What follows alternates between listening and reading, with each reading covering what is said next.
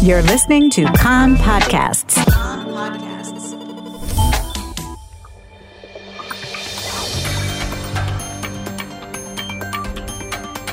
You are listening to the English language news of Kan, the Israeli Public Broadcasting Corporation.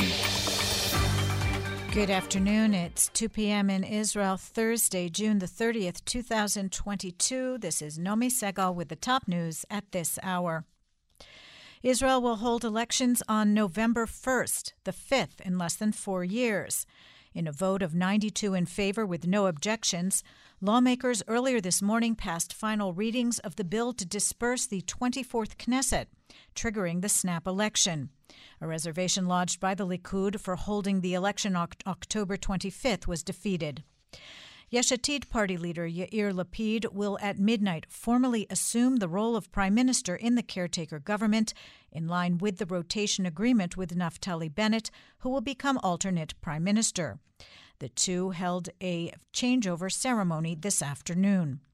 Bennett, for his part, announced last night that he does not intend to run in the upcoming election. The vote brings an end to the coalition of change led by Bennett and Lapid, comprising eight ideologically disparate parties, just over one year since it entered office. With the dispersal of the Knesset emergency regulations, including the ordinance applying Israeli law to citizens over the Green Line, which was due to expire tonight, are automatically extended. The vote to disperse was supposed to take place last night, but was delayed due to wrangling between the coalition and opposition over which bills would still be advanced, including the Metro bill for mass transit in central Israel.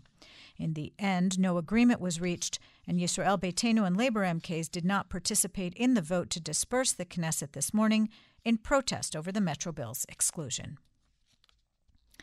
Palestinian gunmen opened fire on hundreds of Jewish worshippers and Israeli security forces escorting them at Joseph's tomb in Nablus last night, lightly wounding three Israelis, including the Samaria Regional Brigade commander, Colonel Ro'i Zweig.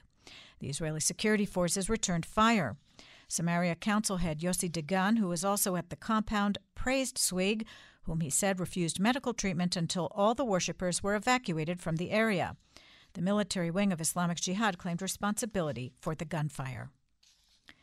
Israeli security forces, the Shin Bet and border police operating in Judea and Samaria overnight, arrested 12 Palestinians wanted for terror activity. Security forces also seized weapons. In the Al Amari refugee camp, Palestinians threw rocks at the forces and gunfire was heard. There were no casualties. Coronavirus. The Pandemic Advisory Team has unanimously recommended allowing vaccination of children from the age of six months.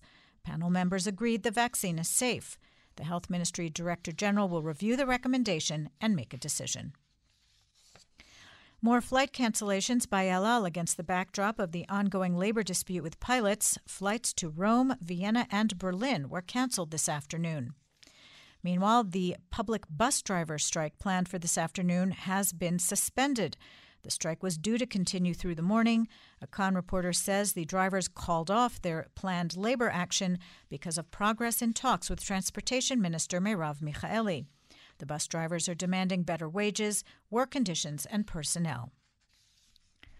Gasoline prices are going up by 36 agorot at midnight tonight. A liter of 95 unleaded octane gas will cost 8 shekels 8 agorot at the self service pump. Tragedy in Elad. Magen David Adom evacuated to hospital a six month old child who had been left in a car for three hours. She was in critical condition but pronounced dead at the hospital. The father apparently forgot her inside when he went to his religious studies and only noticed her when he returned. Some one and a half million elementary school and kindergarten aged children begin their summer vacation today. They join the nearly 800,000 middle school and high school students who ended the school year 10 days ago.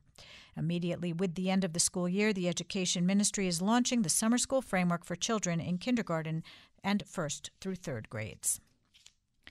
Finally, an earthquake measuring 3.1 on the Richter scale was felt in the Bet She'an region last night. There were no reports of injuries. The epicenter was about 13 kilometers northeast of Bet She'an. The weather outlook no significant change tomorrow through Sunday. The maximum temperatures in the main centers Jerusalem and Tel Aviv 29, Haifa 27, Beersheba 35, and in Eilat going up to 39 degrees Celsius. That's the news from Kan Reka, the Israeli Public Broadcasting Corporation. Join us at 8 p.m. Israel time for our one hour news program. You can tune in at 101.3 FM, the Kan website, Spotify, and the Kan English Facebook page.